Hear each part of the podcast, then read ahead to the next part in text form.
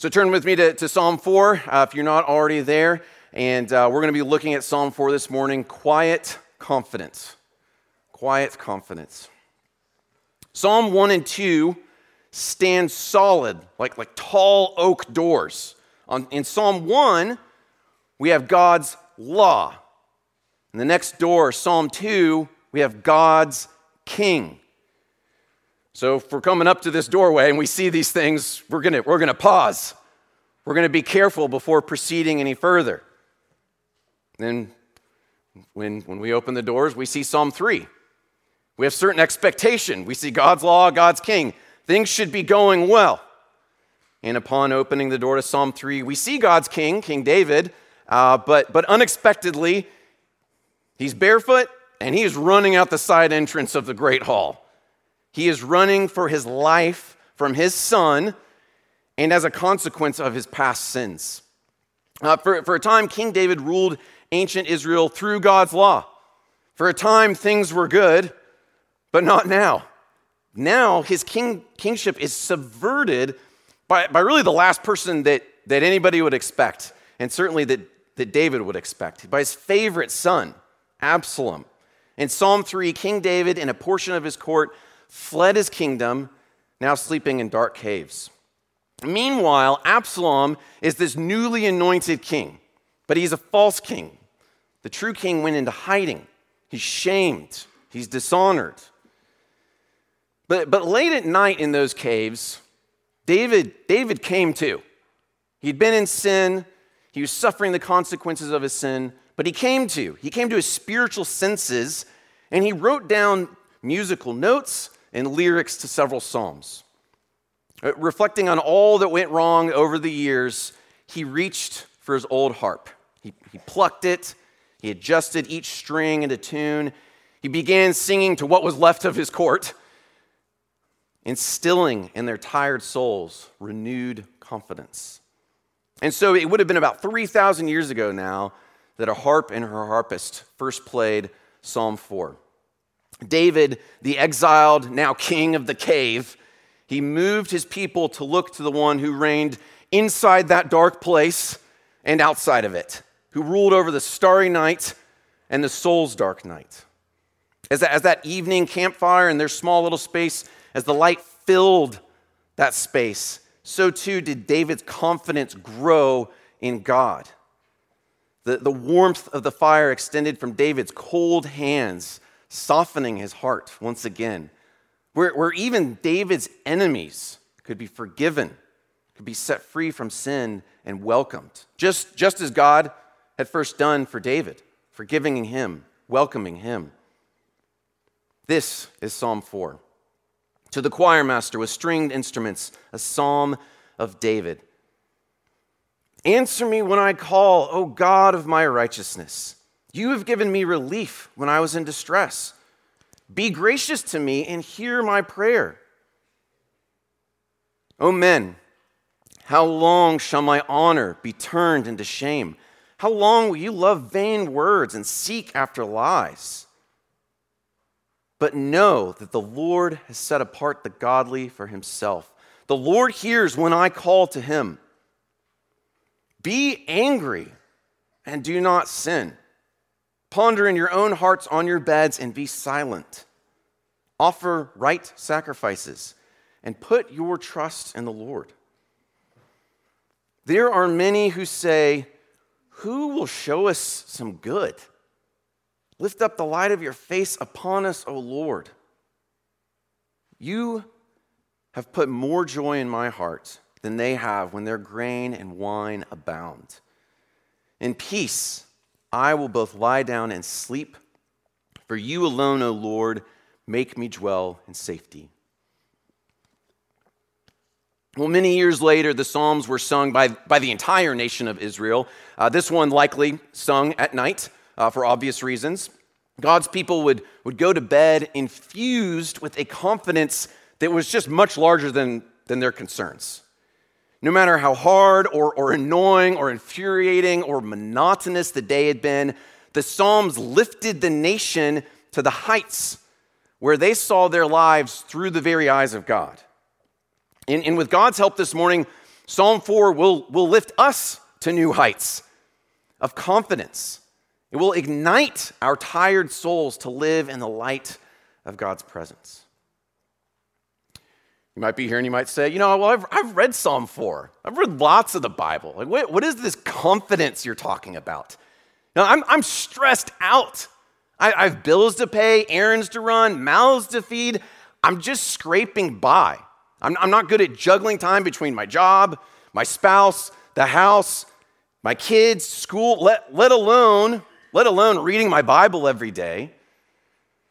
I'm, I'm trying to fight sin, but I keep fighting everyone else around me. So, so quiet confidence, quiet confidence. Well, you clearly missed what happened to me this week. I've, I've lost all control of my life. Uh, my, my family is suffering incredible pain, and now I just lie awake at night, not knowing what's going to happen next. I don't think I've ever been more distraught, disturbed, angered than I am right now. So, so how in the world do you expect me to walk through the, the kind of days that I have with, with Psalm 4 kind of confidence? Well, let me be clear. Let me be clear. I do not expect you to have this kind of confidence. Self confidence matters very little when you're running for your life. I do not expect you to have this confidence. Rather, what, what I am doing, what any pastor is trying to do when we open up the Word of God, I, I am pleading with you to look to the one who does have this confidence and who can give it to you. You know, after rising from the dead, and, and with, at, at this point, uh, understandably great confidence, what does Jesus say about himself? Jesus told us that the scriptures, that the Psalms were about him. St. Augustine referred to Jesus as the very singer of the Psalms. And, scholars have long noted this. Uh, just think about what, what's happening in the Gospels. On occasions of pilgrimage to Jerusalem, like the Passover, Jesus would have been a part of the community who sang from the Psalter as they went to Jerusalem. During the washing of his feet, Jesus quotes from Psalm 41. Well, on the cross, Jesus uses several phrases from Psalm 22 My God, why have you forsaken me? It is done. Father, into your hands I commit my spirit. And so, as our representative, Jesus experienced our human condition, yet without sin. And so the Psalms become his prayers to God. The Psalms are to be seen as his words, and through our union with him, they become our words. So, so we can see this, right, in, in Psalm 4. When, when David sang Psalm 4 in the cave, David's enemies opposed him, and they should not have opposed him. When Jesus lived Psalm 4 on this earth, Jesus' enemies opposed him, and they should not have opposed him. Psalm 4, David was not worthy, but God listened to and loved David. When Jesus lived Psalm 4 on this earth, Jesus was worthy, and God listened to and loved him. When David sang Psalm 4 and he, he brought sacrifices to God on the altar, God accepted David's sacrifices, and he did this by loving and not punishing David. On the cross, God accepted Jesus' sacrifice, and he did this by pouring out his wrath on Jesus, punishing him. And these seem like misplaced, misplaced punishments, right? For David, it seems like a misplaced punishment. It should have been on him, but it was placed on another. God, grace was shown to David, to Israel. The punishment on Christ seems to be misplaced. God placed his wrath on Jesus. God accepted his son's sacrifice so that we can be accepted. Grace was shown in place of the wrath we deserve. Grace, grace has now placed his unconditional love on his people. This is who God is. He is a God of grace. This is in his character. It is not a misplaced punishment, it is the plan and fulfillment of God. And Jesus fulfilled the Psalms because he lived the Psalms.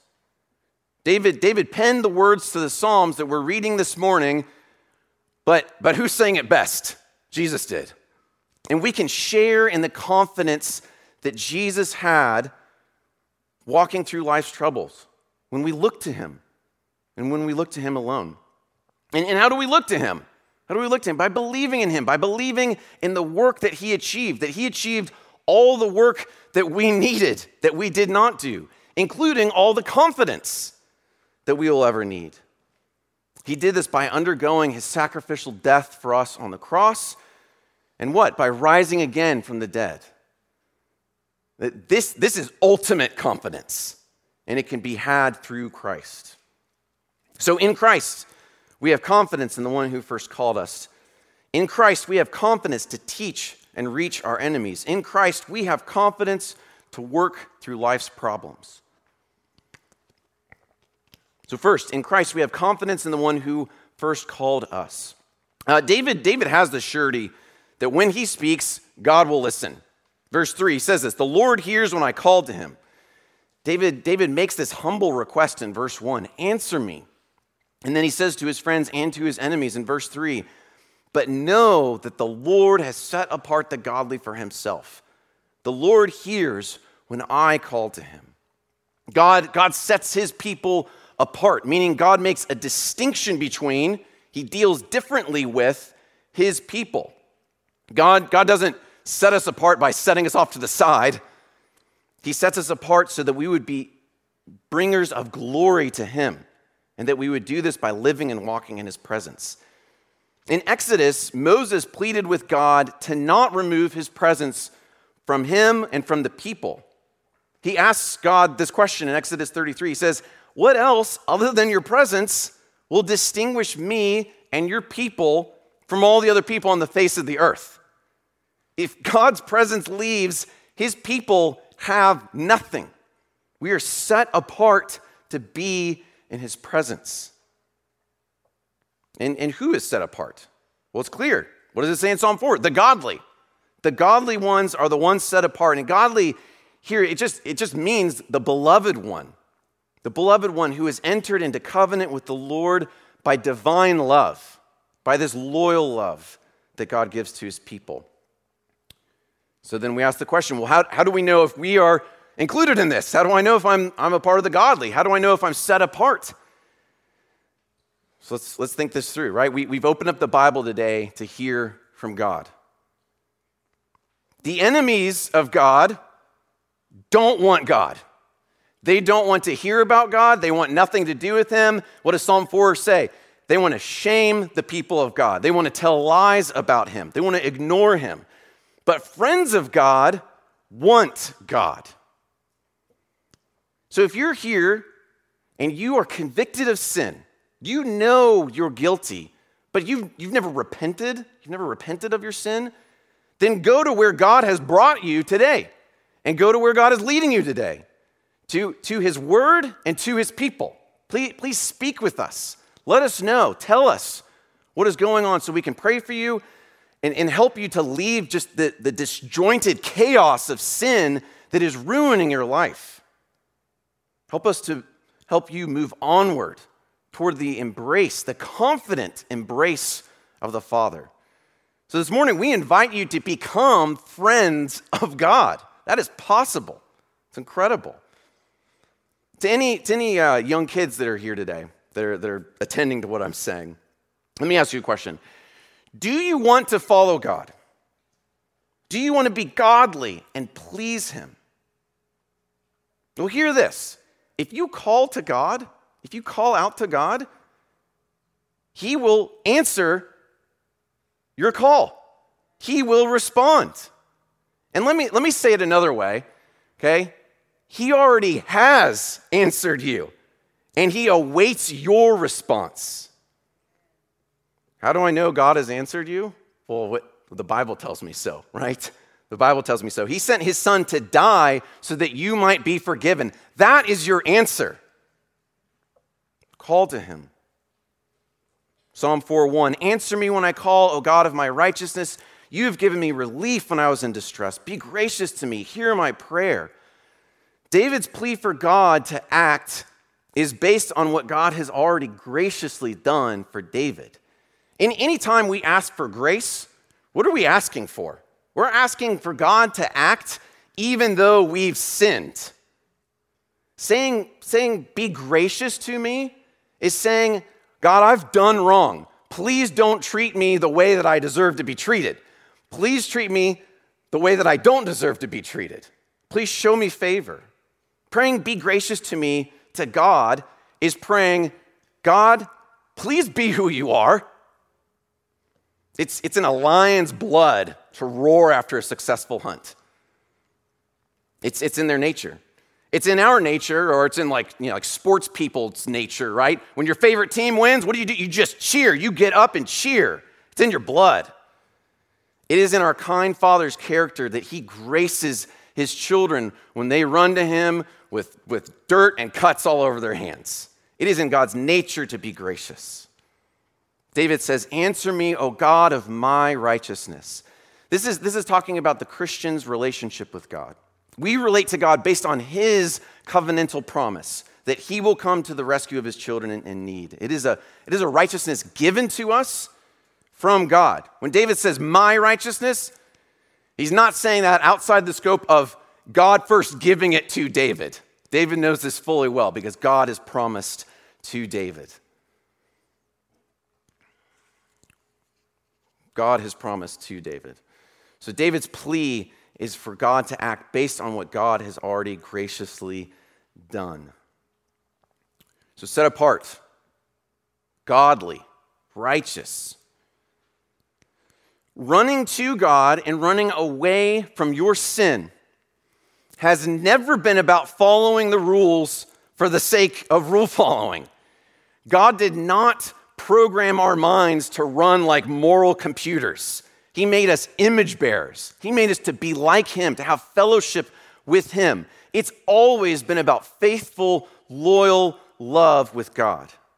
So, so if you're here today, you resonate with that, and your soul longs for that, and you trust, you trust Jesus, you obey Jesus, then have confidence that God has set you apart for Himself. And pray Psalm 4 the way it should be prayed. When I pray, God, you are going to hear me and you're going to answer. Look at, look at how the psalmist uses these imperatives when speaking to God. Answer me, be gracious, hear my prayer. These imperatives are not commands. David is not commanding God. Anytime you read the Psalms and it looks like David's like commanding God to, to do something, they are not commands. No, these are humble cries. One scholar says it this way this, this telling God what you need in the imperative is a, it's a confession of inadequacy. Imperatives call to another to do for me what I cannot do for myself. Answer me, God, because I've got nowhere else to go. Be gracious because my sin is too great. Hear my prayer. Do for me what I do not deserve and, and give me your ear. Forgive me. Help me because I cannot help myself. And if, and if you've never prayed this kind of desperate prayer, then, then I, just, I just want to say that I'm not sure you've understood the reality of the gravity of the situation that you find yourself in. And, and what is that situation you find yourself in? It's called life. Life is trouble. Life is trouble from birth to death. Answer me, O God. Be gracious to me, O Lord. Are, they're, they're not religiously forced cries. A newborn infant's cries are not the cries of, of a religious zealot. What are they? They are cries of necessity, of hunger, of pleading for help. I love this. Uh, one, one, what one writer says, he says, I only pray when I'm in trouble. I only pray when I'm in trouble. But I am in trouble all the time, and so I pray all the time. Now, recently, I, I spoke with a member here who has been uh, just, just enduring a tough time. We, we spoke, it was very brief after service one Sunday, but it, but it was clear to me that there's just a lot of uncertainty, a lot of uncertainty, a lot of trouble happening in their life. And, uh, but, but they said this to me they said, We don't know the outcome, but we will trust the Lord. I will trust him even if it's not a good outcome. Men, sp- speaking of being set apart, godliness practices loyal trust and love despite worsening conditions. This, this kind of confidence is, is not just conjured up from inside of us. We are too weak. No, this is a God given confidence that in the face of disaster, in the face of dead ends, we are lifted by the Lord to see Him working and willing to accomplish His purposes. In Christ, know that your impossible to solve problems are ultimately troubling the wrong person. Because in Christ, God is for you. You have God's very attention. And, and it's the very, the very relationship that the world lacks and so desperately needs. Christian, tonight, on your bed, in your heart, know that the Lord has set apart the godly for himself. Have confidence in this. In Christ, we have confidence to teach and reach our enemies. God is in the business of turning enemies into friends. And then he takes those friends, his recovering enemies, that's us, his, his people, right? And he uses us to reach his enemies.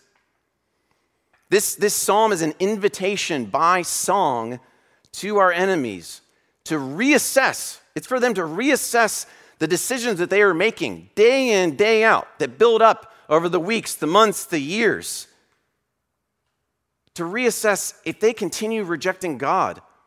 Why? What, what are you doing? David had prior experience in singing to his enemies, and, uh, and it didn't go well, did it? Uh, he, he played his harp, right? He would play his harp for King Saul, and Saul would calm down a little bit. And it's like, okay, everything's good. And then, and then the next second, well, there's a spear just getting hurled at David. And, uh, and, he, and then he, he's, he is almost, he is almost killed. Uh, he has experience in this. He's experiencing it again from another angle. You know, God never told us, hey, go, go preach the gospel, make disciples, and then, you know, it's going to go moderately well for you. you know, the, the walk up to Gethsemane, I'm sure was just painfully raw for Jesus. That walk down after being betrayed, leading to Christ's death, unimaginable. Unimaginable. Psalm 4 2. O men, how long shall my honor be turned into shame? How long will you love vain words and seek after lies? David asks his enemies a simple question When are you going to stop disgracing the Lord's anointed one? Absalom's men anointed Absalom as king, but he was a fraud. David was anointed by a priest based on God's promise. Absalom had no such priest because he had no promise. And, and it's fascinating. You, would think that the main problem here for David would, would be that his kingdom was being usurped. Um, but, but the main problems from David's view are that there are heart problems. His enemies come after David's honor, but that was an honor given by who? Given by God. The main problem was that this was an attack against God. And, and history is replete with examples of this. God's enemies just, just spewing out lies in order to do what? To undermine the Lord's word and the Lord's worth. And we, we've all heard the lies. They're often the same. Uh, there, there, there are no new lies about God. God doesn't exist. God doesn't get involved with us. There's no one true God. The Bible isn't the inspired word of God. Jesus is not God. And when we hear these lies, our response is the psalmist's response it's a response of pleading. How long will you love what is evil and hate what is good? The, the Psalm 4 paraphrase or rendering for when Judas kissed the very cheek of God Oh, Judas, how long shall my honor be turned into shame? How long will you love vain words and seek after lies? In Psalm 4, David commands his enemies in seven ways. He gives them seven teaching uh, tools so that they would turn to make a heart level sacrifice and place their confidence in God. He does this mainly in Psalm 4, verses 4 through 5. Be angry and do not sin. Ponder in your own hearts on your beds. Be silent. Offer right sacrifices. Put your trust in the Lord. This long list for his enemies. So, know, know that God has set me apart. Know that you can humbly turn to him now and become godly too. He teaches his enemies be angry. He teaches them do not sin. Ponder, search, meditate in your heart. Be silent before God. offer right sacrifices, and trust in God. The word here for angry, it's, it's often translated uh, tremble, and, and, it can refer to, to like a strong emotion like anger, fear, or, or disquietude. It's, it's, a, it's not like a, a brooding anger, it's like an anger that just wants to lash out. And ponder, David wants them to, to think this through. It has the connotation of meditating or thinking during the night hours. The psalmist tells his enemies to consider these things in their hearts and be still. So, so consider, reflect, work out your anger. When, when you're angry, one of the best things that you can do after that, after that switch is flipped, is just to stop and just think for a second. Maybe you're wrong or angry for, for the wrong reason. You're angry because you're not getting your way. It's a selfish anger. You're angry because life is not working out the way that you want it to work out. This is a call to a humble, silent repentance. And, and thank God for not giving you peace when you don't get your way. It's one of the most loving things that the Lord can do for us. You need a total change of mind. It could be you're angry at the same things God is angry at evil motives, wicked actions, lying, abuse, stealing, murder. Maybe you or someone you love has been sinned against and, and you're just you're just boiling with anger. Be angry and do not sin. Work, work it out. God, you told me to love my enemies, and I really, I just want to hate them right now. They hate you and they have hurt me. Why, why should I not feel rage towards them? So, if you've been sinned against, what are you called to do? Well, the Bible tells us in Psalm 4 be angry and do not sin. So, be angry what else does the Bible tell us to do? Rejoice. Where does it tell us that? Psalm 4. Connect Psalm 4 for be angry and Psalm 4 7. You have put joy in my heart. It's happening right, right at the same time. We hold these things in tension together, hold these together. And remember, remember too, that as Christians, we live on the other side of the cross.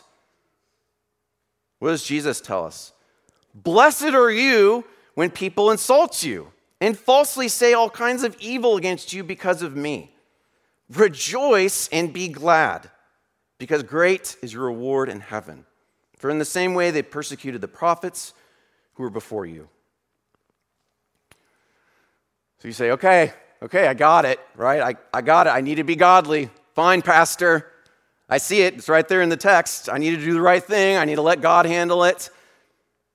But, but I still feel just red hot mad. I, I, am still just intense with anger. So, what, what do I do? Well, let me suggest to you that, that perhaps, perhaps you're thinking through anger in the wrong way. What are we trying to do right now? Ponder, reflect, think, think through this. Here's what I mean be angry and do not sin. Think through your anger, and let's, let's think through anger in general, right? Why, why do we get angry at all?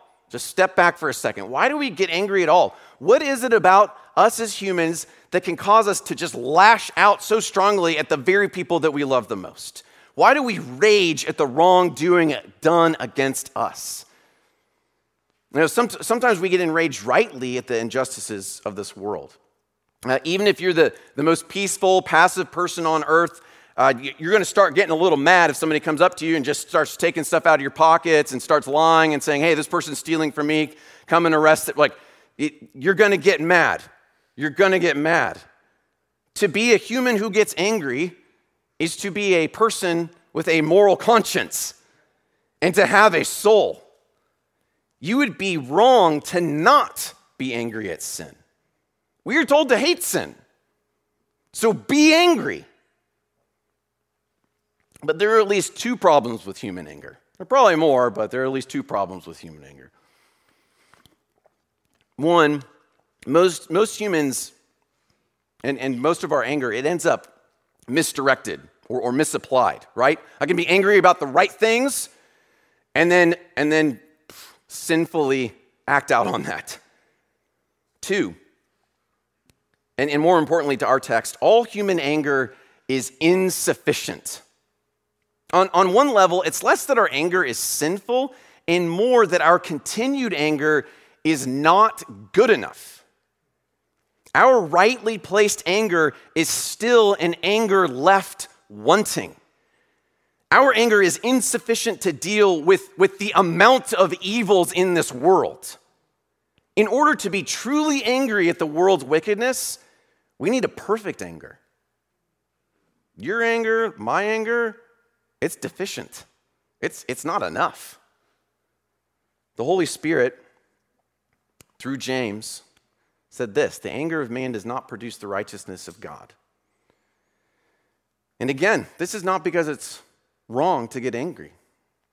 We are not allowed vengeance on what makes us angry because vengeance is too good for us. God is just and perfect in dealing out justice through his wrath. Vengeance is mine. I will repay, says the Lord. So, so talk about a confidence boost, right? Any true wrongdoing, any sin that someone has taken out on us, it has either been dealt with or it's about to be dealt with. Either Jesus died for that sin and there's forgiveness for this evil, or there will be hell to pay. Have confidence. Have confidence that what God does not set his love on, his righteous anger will one day consume. God is, God is not content to just passively watch his world spin by.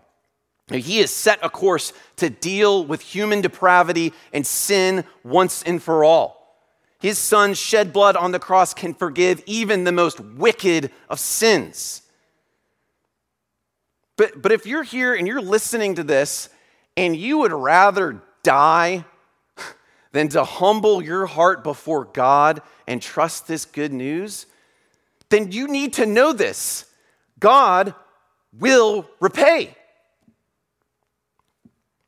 Christian brothers and sisters, we are, we are lifted to new heights of confidence in Christ when we leave our anger in the hands of the one who has and who will deal rightly against sin.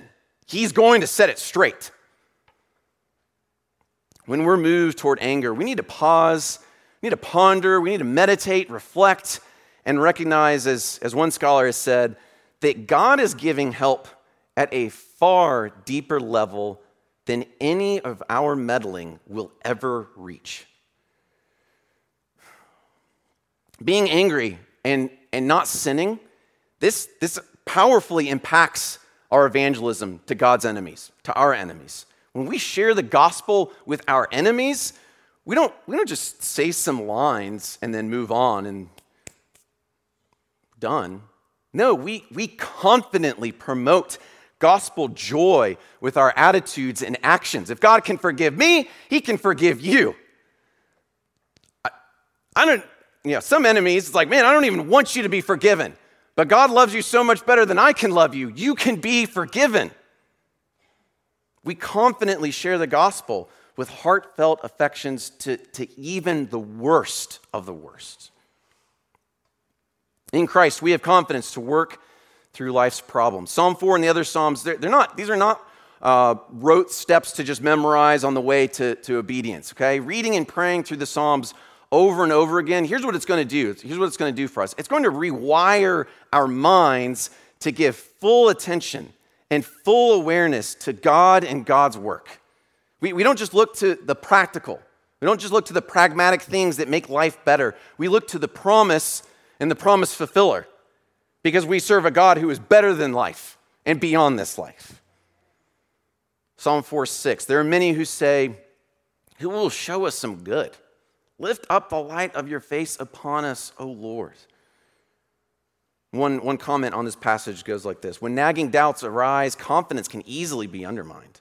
Enemies are all too real, all too visible, so there's is there anybody who can really help you against them? Can God really do any good? Well, doubts are real. So that means our doubts need to be faced with reality.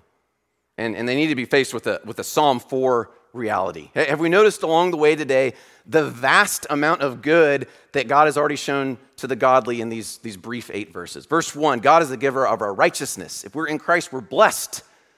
Blessed referring to eternal good, good that lasts forever. When, when we are tempted to doubt whether any good will come our way, we've got to ask this. We've got to ask Is God the, the powerful God of my righteousness? Or, or am, I, am I tempted to worship some weak God of my own unfulfilled desires? Who will show us some good? Well, it depends on your definition of good. If it's, if it's your definition, then maybe we're done here. if it's God's definition of good, then, then we're in business. God is the giver of our righteousness. He is the measure and standard of all that is good. He is the infuser of godly confidence. God gives so much good to us. Again, in verse 1, God provides relief to us when we're in distress. And that, that word relief, it's like a word picture in the Hebrew, and it means being given space when, when we're stuck in a tight corner. It's like that sigh of relief we, we all want. When we're feeling boxed in by suffering and we don't, we don't know if there's going to be a way out of it, but when we do get out of it and there's that, I can breathe easy, there's that sigh of relief. That's what this relief is. And, and for the Christian, even in difficult trials, even when David was in that cave, he had a sigh of relief, knowing that God's goodness is great enough, that, that by faith we can have this relief that rescue is coming our way. Verse 3 God sets apart the godly, He, he singles us out and in the best way possible. And verse 1 and verse 3 God hears our prayer. We have His ear, He gives us His time and attention. We have supernatural confidence that He hears our prayers. And so, why are our prayer, prayer lives so often not there? Why, why do we so often go prayerless? I, I think it's often because we're so fixated on just the things that are happening right around us, that are directly in front of us, that we, that we think that we can control or, or do something about. We often religiously wish others would hear our concerns, but, but to what end? Right? We, we pray with our, our pocketbooks, right? We pray to our, our economic system. Dear economic system, I know you don't know me, you don't care about me, but lend me your ear. Please take my efforts, my money, and then just, just convert them into a, a comfortable future for my family and just a little bit for myself, right? We often religiously wish these things, but to what end? Dear government, I know you don't know me, but if you could please just take my votes, the things that I post on social media, and put them together, the world's just going to be so much better. Please do this. Right? It's so much better to call on God who hears his children and has given us so much good. What do we pray? Father in heaven, I know you know me, and I have growing confidence that you care about me. Please use my imperfect words and actions and make your enemies into lifelong friends. God shows limitless good to us through hearing our prayers. Verse 5, we are told to put our trust in God.